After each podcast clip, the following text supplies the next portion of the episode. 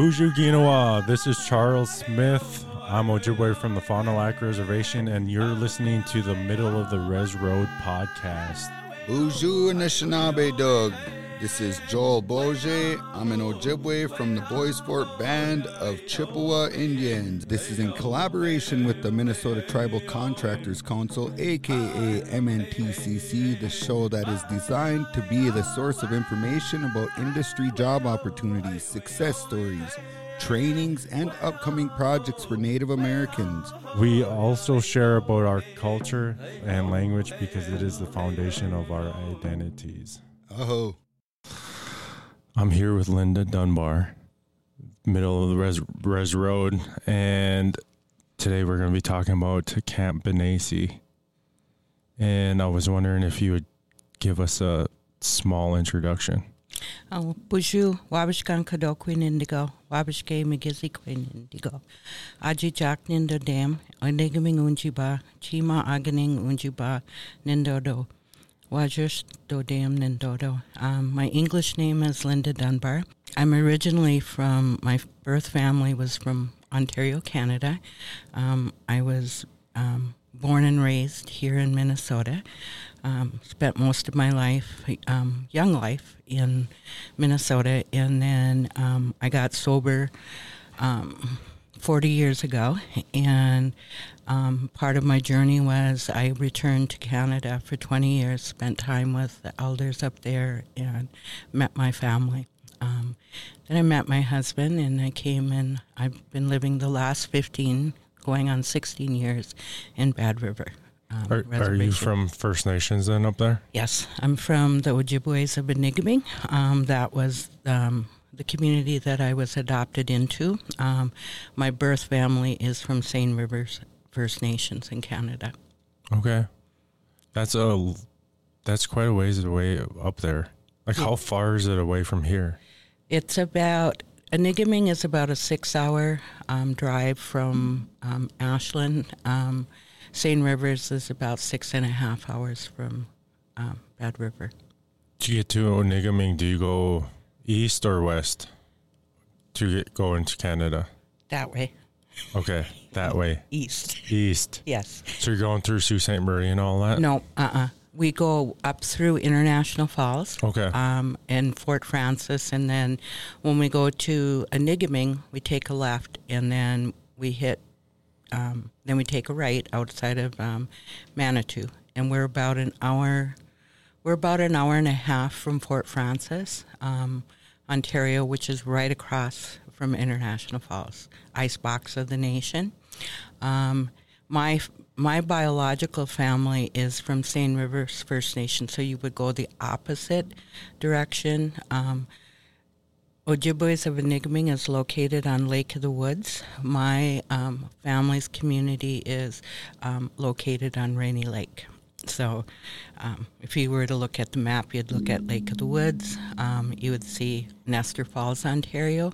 Um, we're just outside of that, and Seine River is right outside of Quetico National Park. So, both beautiful areas. Where's so, where does the name Dunbar comes from? That was my um, children's father's name. Okay. Um, so he, him and I were married. We had our two children, Crystal and Jonathan.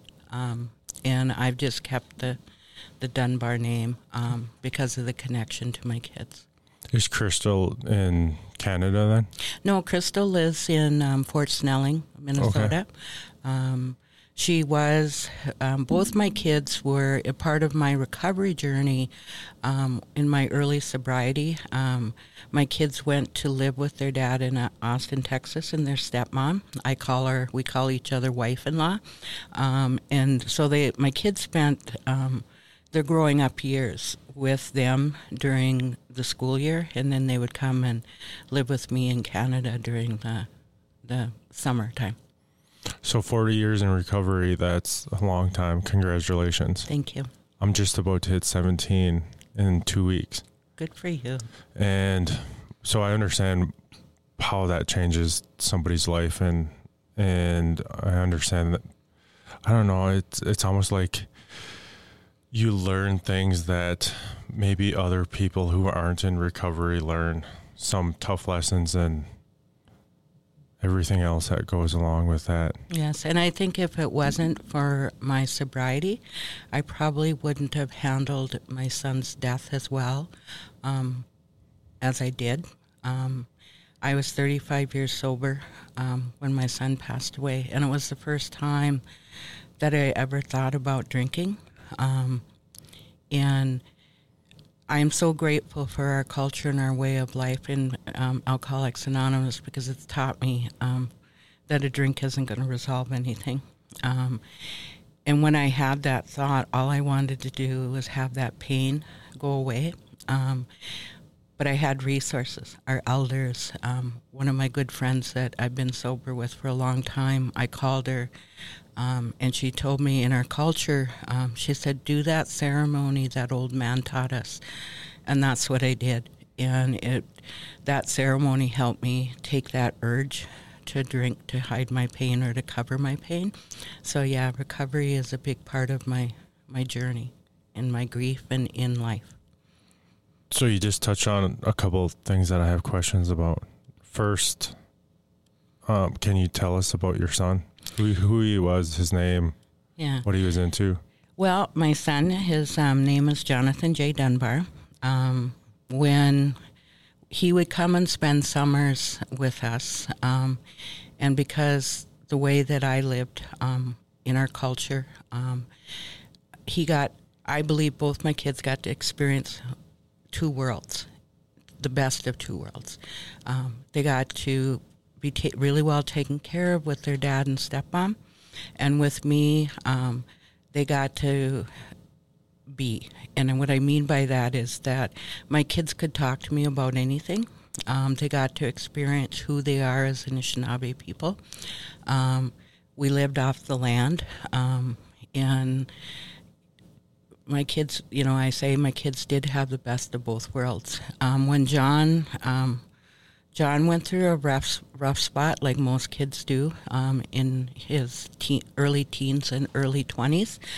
Um, when he was eighteen, um, he became a father, and he was working for IBM in Texas, and it being one of the biggest corporations in the United States, did not have health care. And my grandson, his son, needed eye surgery. And that was kind of what, um, and the fact that two of his friends was killed um, in the military, um, kind of got him thinking about going into the military. Um, and the way my son is, um, is that when he set his mind to something, it was a hundred percent commitment. And, um, you know, he, when he was nine years old, we had put him out on his vision quest. And on that vision quest, um, he was told he would be a great warrior. Um, and he also was um, given the bear um, spirit to look after him. And that's a part of his story of his military service. Um, and so that gave me a lot of comfort knowing that my son fulfilled his mission in this world. And now he's on a, another path and he still continues to, to help us today. So my son served 13 years in the military. Um, he was in the Army. He was Delta Force when he was killed. And so when I say that my son gave 100%, that's what I mean. So when he went into the military, he committed himself to service, to family, and to his country. And that's the way he lived his life. And we saw that. Um, I remember when he came back from boot camp, and my son and I um, had a kind of a rocky history. He had a lot of anger toward me because um, I wasn't there for him. Like uh, his dad and his stepmom primarily raised him, so he carried a lot of hurt and anger around that. And part of his service um, was that he had to come home, and he had to deal with me and the anger he carried in order for him to to be able to perform better at his duties in the military. And he came home, and it was one of the hardest conversations um, that we had. But it was one of the most powerful conversations um, because it did a lot of healing for both of us. And he came home and he said he didn't want to carry the anger. And he wanted me, because I never told my kids my story. Um, I didn't want them to know um, what I had gone through. Um, and because I'd always tell my son, don't do drugs, don't drink, but I never told them why because I didn't tell them my story. And that day we sat down and I shared my story with him my story of growing up in the foster care system, the violence I experienced, um, how that impacted me as an adult woman, um, how I used drugs and alcohol to cope with that violence. Um, and it, you know, I mean, the beginning was fun, but um, I recognized right away that alcohol and drugs got rid of the pain temporarily. Um, and so part of my journey um, was to do that healing from that violence and from the things that I experienced. And but I, it still impacted my relationship with my kids. Um, and so in that conversation that I had, it was so healing because you could physically see the transition in my son. Um, for him to really understand why I was the way that I was and why I wasn't the best parent.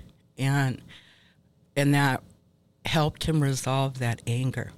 And so that when he went back um, to the service, they noticed a change in him because of all that hurt and anger and resentment was lifted in that conversation. Can I ask you a question about mm-hmm. all that?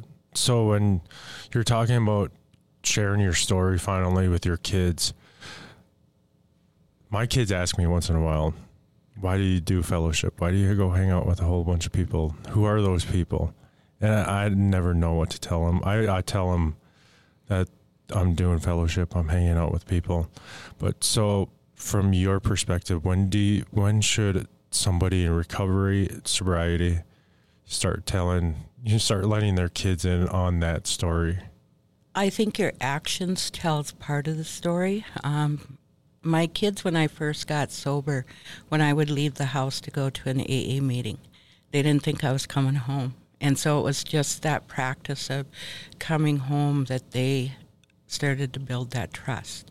Um, I started having conversations when it was more my daughter that um, asked questions. Um, and so, and she was like in her early, maybe 11, 12 years old. Um, but I included my, my kids in, um, in sober activities. Um, so they had an understanding. They had an understanding that mom don't do, mom doesn't drink, and mom doesn't do drugs, and neither does her friends. Um, so they had um, that influence. Um, and I think you'll know, and that's why I tell people trust your heart. That if your child is asking and you feel that they will understand, um, and it's okay to have ongoing conversations about it, um, because I think that's one of the things that I learned from my experience with my son. I thought I was protecting him, um, but it created a lot of um, misunderstanding and a lot of um, hurt that he carried because, in his perspective, he thought I was a mom that didn't care. He didn't know that because of my trauma, I didn't have the skills to be a good parent. Um, um, but he, all he saw was that I wasn't there, um, even in sobriety, because um, their dad got custody of them. And um, I was kind of like the Santa Claus mom. Um, what do you mean by that? Well, it's not that I well, I couldn't afford to buy them things, but um, it was like um, when they would come home during the summer, I would make sure that we did a lot of fun things. My whole focus was on, you know, taking them to powwows, um, you know, taking them camping, doing all the fun things, um, and um, you know, so I kind of looked at myself in that way. Um, was that they got to come home and they were on vacation instead of coming home as a family. Um, if I could do that differently, I would. What would you do differently? I think I would probably one of the things my daughter told me was when I started setting boundaries and rules in our home um, because I didn't have any when they had come home. It was a free for all. But when I started to have those um, and have consistency, um, they felt safer. They felt at home. Um, so that's what I mean by that. And then so he goes into the military. Jonathan goes into the military. Mm-hmm. What does that look like, and how does the relationship build after you've had that heavy conversation?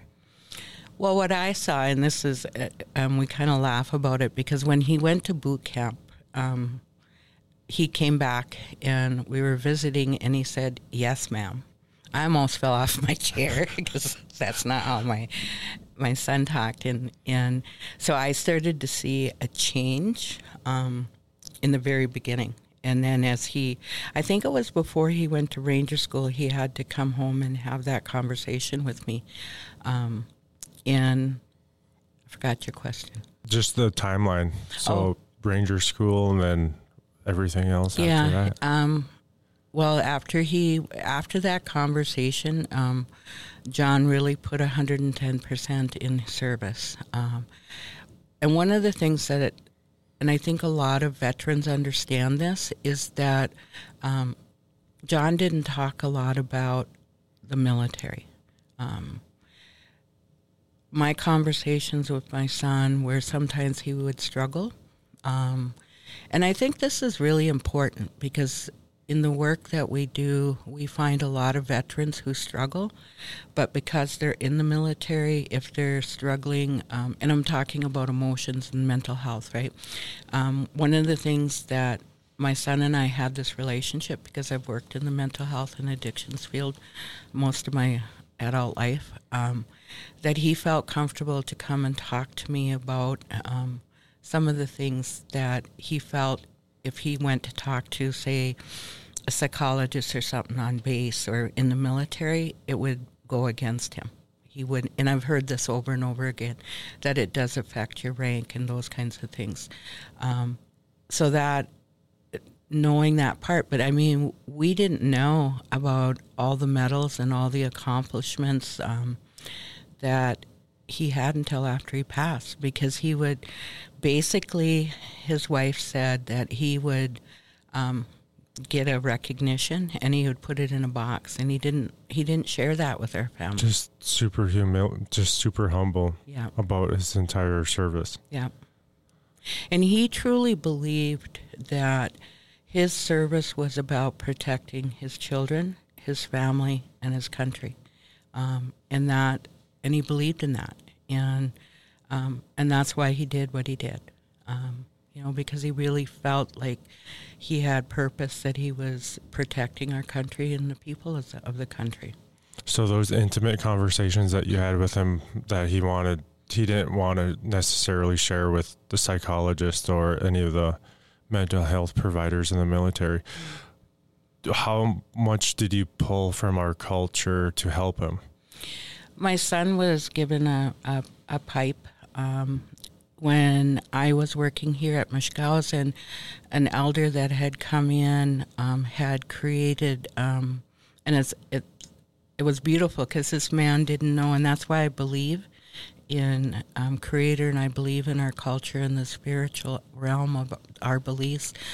This elder came, um, and he he had this vision of this bear and the star, and there's teachings there with our, our traditional names in our family, and um, the bear is his bear spirit, and he brought this, and he gave it to me, and he told me, I was told to give this to you, and you'll know what it's for, and I knew because it was it was John's story of his fast when he went out on when he was nine years old um, and my son carried that with him. He carried the protection um, that the medicine pouch that um, that we made for him. Um, he carried his pipe and his traditional items. Um, he it was kind of funny because when he was overseas, he had he had that that carving, um, and it was wood out of wood and he took it overseas with him and had no problem having it over there. But when he came back in, in into the United States, they confiscated it, and it took um, military personnel to go and get it back for him. So my son um, respected and believed and and I, I want to share a story about because it really kind of helps define who my son is on a real personal level.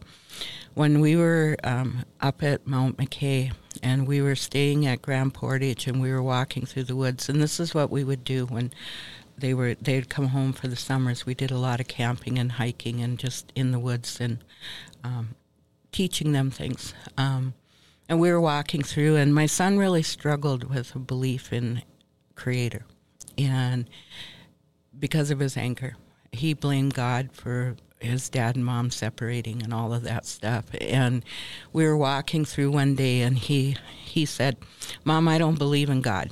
And I said, "That's okay." I said, um, "I said that's okay for you to feel that way because I understood, you know." Um, and we went up to Mount McKay, and he had a powerful vision up there, and and he come running and he grabbed me and he said, "Mom, come and look at this. He's there, there's a eagle in the shape of there's a lake in the shape of an eagle."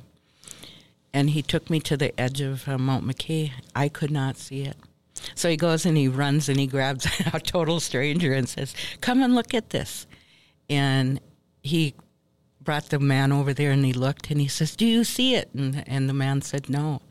And my son got really angry and we sat down and I said, "You know, sometimes Creator shows you things that's just meant for you. And we sat there for a long time, and he said, Mom, I believe in Creator. And it was those, those experiences that helped create who my son is and was. And then, so, I have, you put him on a vision. Did you put him on the vision quest, Yeah. or did the elders help you? Yeah, my two older brothers um, are were both healers. They have passed on now, um, and they're they're the ones that that took him Did out. Did your daughter do it too? no, No, just him. just him. And how long did he go? He was gone for four days, and let me tell you, Four the- days at nine years old. Wow. Yeah, yeah, it was uh, hard because, and my brothers knew I'd have a hard time with it, but they built him a, a hut out in the woods, and they told me to go home and make his feast food, and he would come out. And, and in his experience, that's when the bear came to him, was on that vision quest. So. When you guys do that, so when your brothers put him out, could he move around, or did he have to stay in that hut, or what could what could he do and what couldn't he do? he fasted, um, and he was in the hut for four for four days. Um, he went without water, went without food, um, and my brothers were like, he wasn't totally completely out there by himself. My brothers were around, um, around, but they didn't have any contact with him. They kind of kept an eye on him and you know, and when I think about that, a nine-year-old being out in the bush like that, and um, knowing because he was tested before they put him out. There was a test that um, um, well, I shouldn't call it a test, but there was a um, For lack of a better word. yeah test. um, that they did with him to see if he was ready for his vision quest, um, and so and I I relied on that, um, especially you know you're miles away and your little nine year old that you still see as your baby is out there. Um, so, but he he he accomplished um, and had that powerful vision, which, when you think about it, how it gives us comfort today that he fulfilled his mission in this world. So he goes on the vision quest. Did the Mar- Mount McKay trip happen before or after that? After. After that. No, So- before. Before. Yeah. So he was struggling with the thought of a, hi- a higher power, hmm and then had that vision of that eagle on Mount McKay, and then he goes and does the vision quest.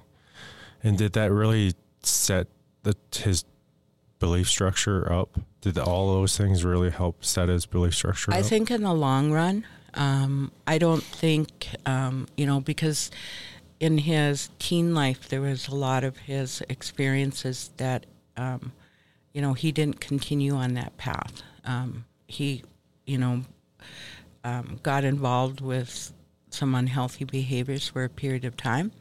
Um, and then, you know, but as he come back into the military and found, you know, um, having those conversations and seeing, you know, that path was, you know, in place since he was a young person. Um, I think, you know, he often said that um, he was put on here to do a mission. And he shared with us and, and my husband and um, about a bear. So he was out in the Carolinas or West Virginia, maybe, and he was on a 30 day. They put him out um, where he had to spend 30 days in the bush by himself, and he had um, he had to be at certain points throughout those 30 days. And he said he was climbing a, a mountain, a cliff, or and he felt he put his hand up and he felt this really hot breath on his head, and it was a bear.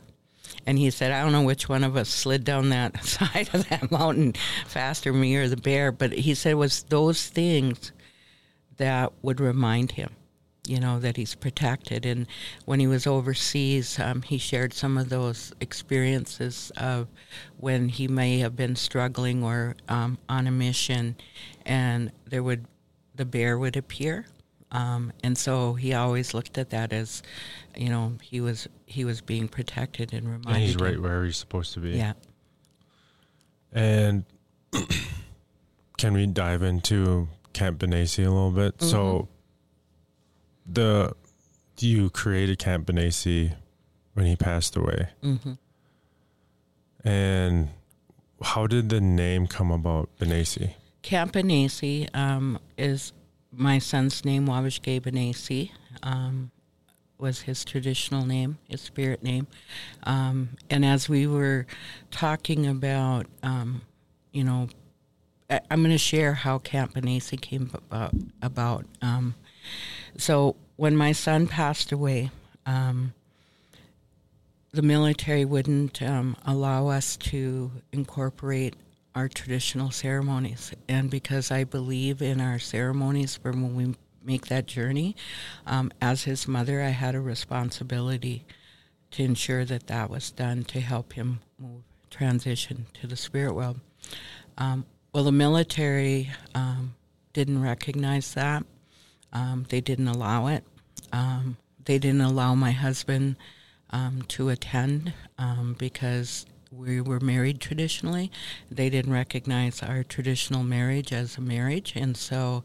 Um, so what happened was when we were starting to run up against um, a lot of this opposition um, because of who we are as Anishinaabe people um, and the lack of understanding with the military, um, the veterans stepped in um, from all over, from Minnesota, from Wisconsin, from Michigan. Um, they did a fundraiser to help um, um, help us get the funds so that we could go to um, to Dover Air Force Base to welcome my son home, um, to um, support us in you know whatever our needs were, and because of my responsibility as his mother and the that traditional send off um, when our people leave this world, um, we had the memorial here. Um, and what the sad part was that I really hurt my daughter in that process because at the same time we were doing the memorial here, they were doing his funeral in Fort Bragg, and I couldn't be there for my daughter because of how I felt about my obligations. Um, but what happened was veterans that had never met my son, veterans that had never met me, um, they all came. Um, you know, they came from tribes, they came from other um, VFWs, those kinds of things, and they showed up for that memorial. Um, and it was that that was so moving for me to have total strangers, veterans, and I really saw what my son was talking about about that, that camaraderie, that brotherhood, um, that these people would come and support us and help us. Um, I was telling you, I don't know if you heard the story about um, uh, her grandfather um, coming and supporting us and bringing all that wild rice. And I, um, in our way, we give back. And so I was passing on this wild rice and I handed it to him and he leans over, he goes, Linda, I'm the one that gave it to you. but yeah, it was a good memory of that. Um, and so that kind of is. I was sitting with Rick, who is the president of our board. Um, we worked together in Red Cliff, and I was so moved by the support that our family got from people, total strangers that were veterans, and um, and I talked about how John would come here and how he would go out on the lake and sit on our land and that rejuvenation that um, Grounding. when, yeah. So you come back home and get grounded. Yeah to go back and do service. And and he had our whole life was pretty much on lake superior. When i got sober i moved to lake superior. So they grew up for six years on lake superior. Um, and then we go to Canada. When I moved to Canada, we were on Lake of the Woods or Rainy Lake. So they, he was really strongly connected to the waters. Um, and Lake Superior, um, in our teachings about that spirit water, he would come home and he would get grounded. He would his spirit was filled. Um, he could reconnect and be army man that he was. Um, and he really he believed in that connection. He would bring his son. Um, he married and he brought his wife and their first daughter um, here um, to experience that with him. Um, and his plan was that when he retired, he was going to buy a house on Madeline Island and move here and open a a gun range and a bistro. Why the two? I don't know, but yeah. that would work out there. Yeah, that's a beautiful would. place out there. Yes. So he loved Madeline Island. Mm-hmm. I just finally went there two months ago for the very first time, and it's truly amazing place. Yes. And he loved it there. Yes, that so was. You, you would take him there quite a bit. Yeah, we. Uh, that was part of um, when he would come home. As we made sure that he would go to Madeline Island, that we'd get him out on the lake. Um, he was a great fisherman. Um, he loved to fish. Um, so and then he would come and he would sit at our house on our you know we had a big deck and just being you know on the land was um, so nurturing for him and revitalizing for him and um, you know and the fact that the family um, you know our relationship his relationship with my husband because my husband is also a veteran. And there's that that camaraderie, that um, friendship that happens with one veteran to another. Um, you know, so he loved coming home. Um, so it was all that um, that created Camp Benesi. Rick and I had that conversation about how um, how we wanted to give that back. Um, I was so, moved by the veterans that showed up for us that I wanted to be able to give that back.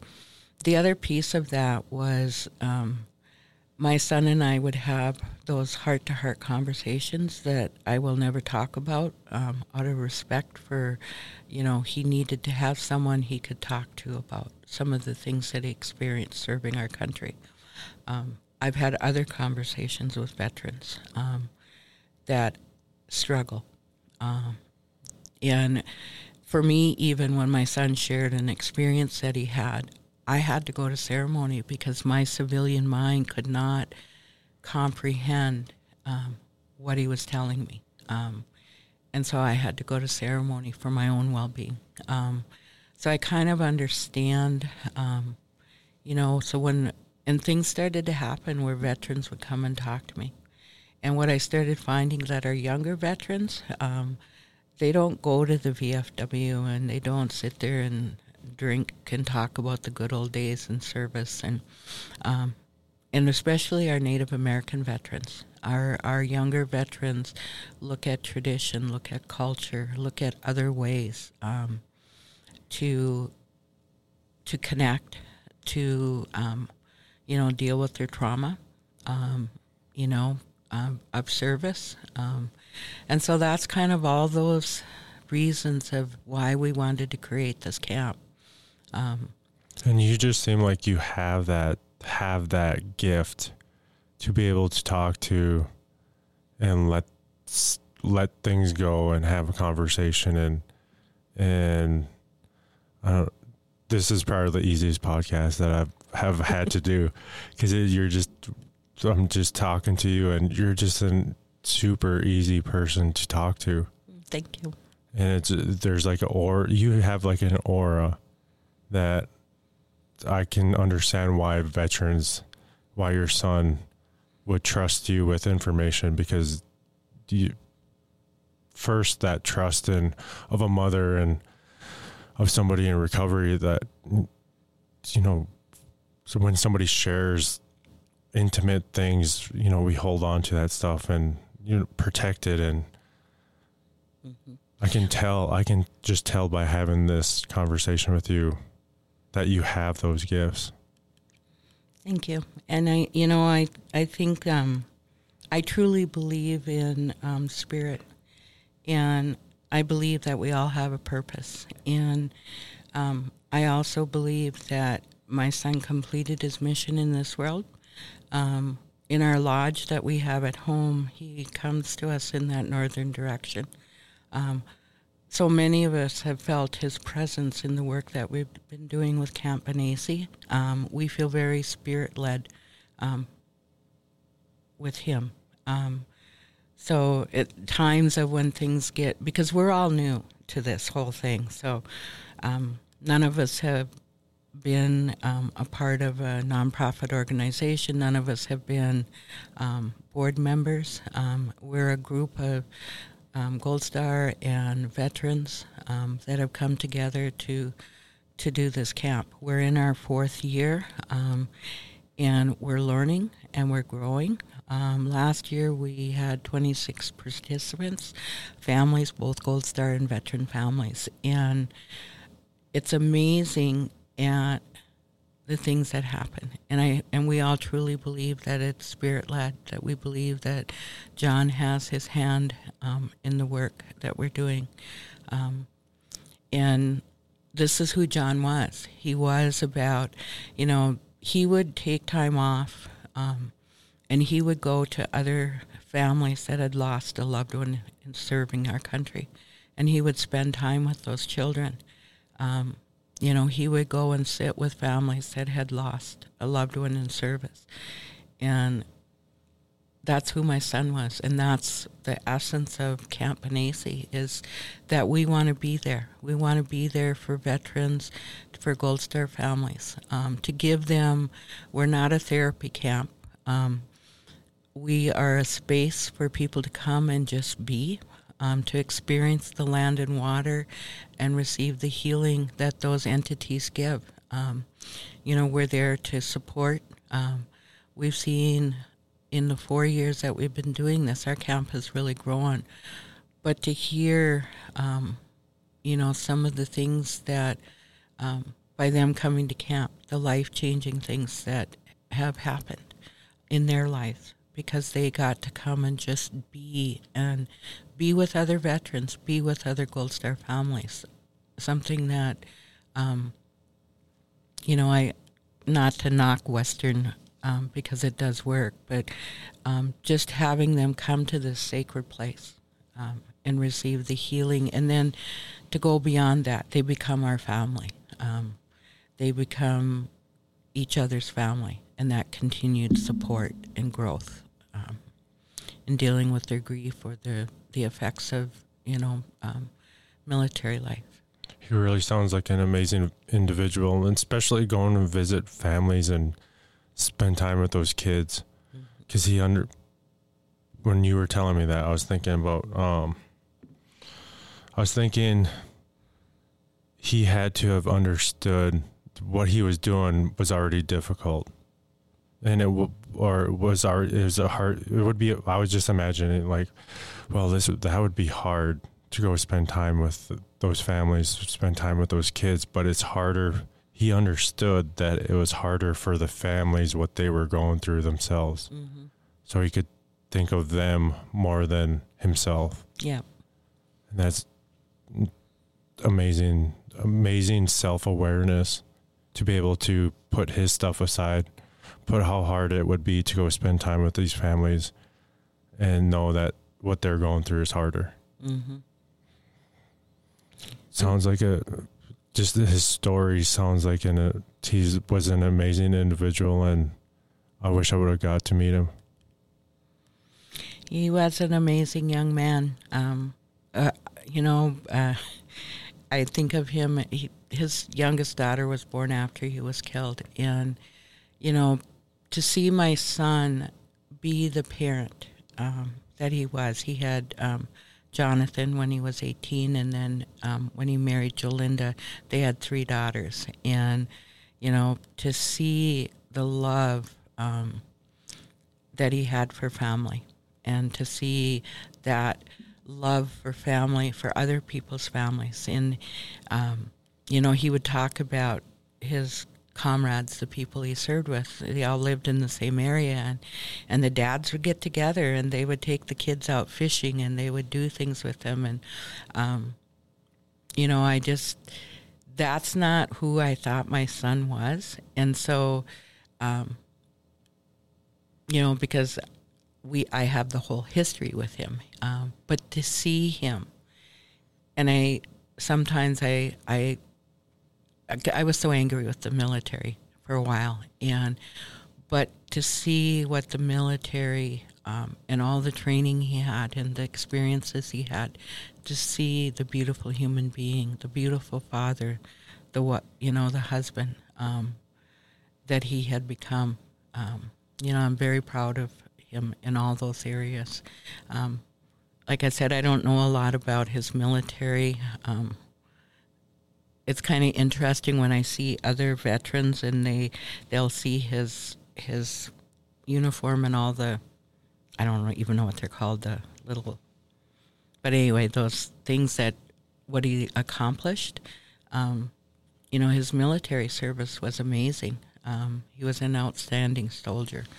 Um, but as a mom I think that um, my son was a really awesome human being you know Where did that? Uh, man, I want to respect your time too. Um, where did the empathy and compassion come from? Did he always have that empathy and compassion inside of him, or is that something that grew onto him? How, I think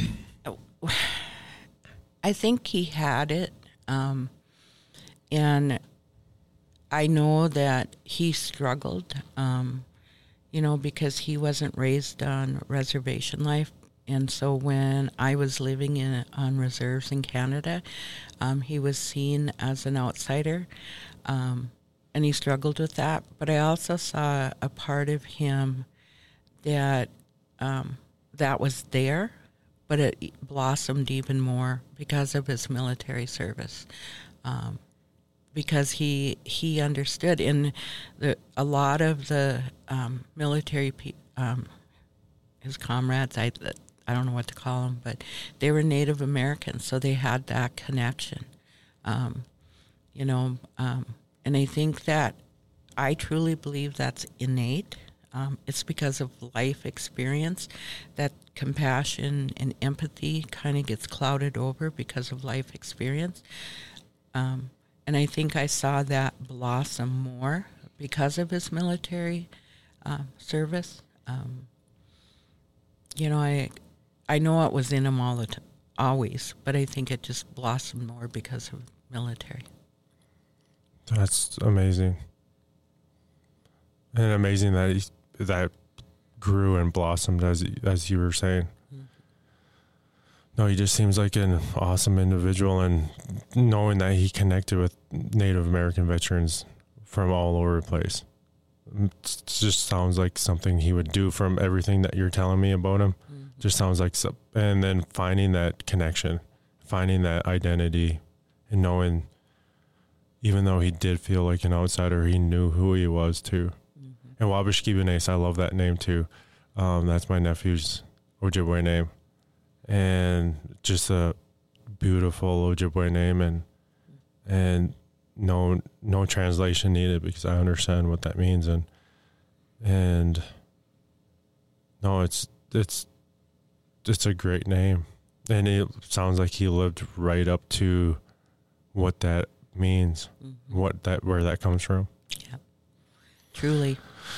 And with Camp Benesi, how can people find Camp Benesi? Where can they find it? Um, if is it on Facebook? Can we people have, reach out yeah. and give back? Yeah, we have um, www.campbenesi.org. Um, you can go on our website um, and read more. Um, my daughter is an amazing. Um, she does amazing at all this stuff. She's the one that does the. Um, we have, I think, 25 families that have applied this year for camp, um, and she does a spreadsheet, uh, their story. Um, um, and so that we have information about them. Um, we can only accommodate five families, um, five or six families per camp. Um, so we're in the process of figuring out who those five uh, families are going to be. Um, so there's criteria on there if you're interested in attending camp. Um, so um, the contact person would be my daughter, and that's all on the website. Um, there's an application form on there. Um, you can. We do have a Facebook page um, of. You can tap into it anytime. Um, we post. Um, there's a lot about our stories of the camps um, are on there. In pictures of the families that have attended and um, some of the stories of healing that has happened because of camp. Um, so either look us up on Facebook or on our website. Awesome. I appreciate you taking the time to come on the podcast and share a little bit about Camp Benesi and John and yourself, and we'd love to have you back. You are seriously the easiest person to have a conversation with on the podcast. Thank you. I appreciate it so much. Yeah, anytime you want us to come back, just ask. We're more than willing to come and share our story as it continues. Um, I, you know, I just think that uh, this is really spirit led by my son. It's something that he would want us to do, um, and everybody involved, um, they're committed, and we want to help people on their healing journey from their loss or from their traumas from military life, and that's that's what we want to do, and we're all committed to that. So Awesome. thank you. Thank you.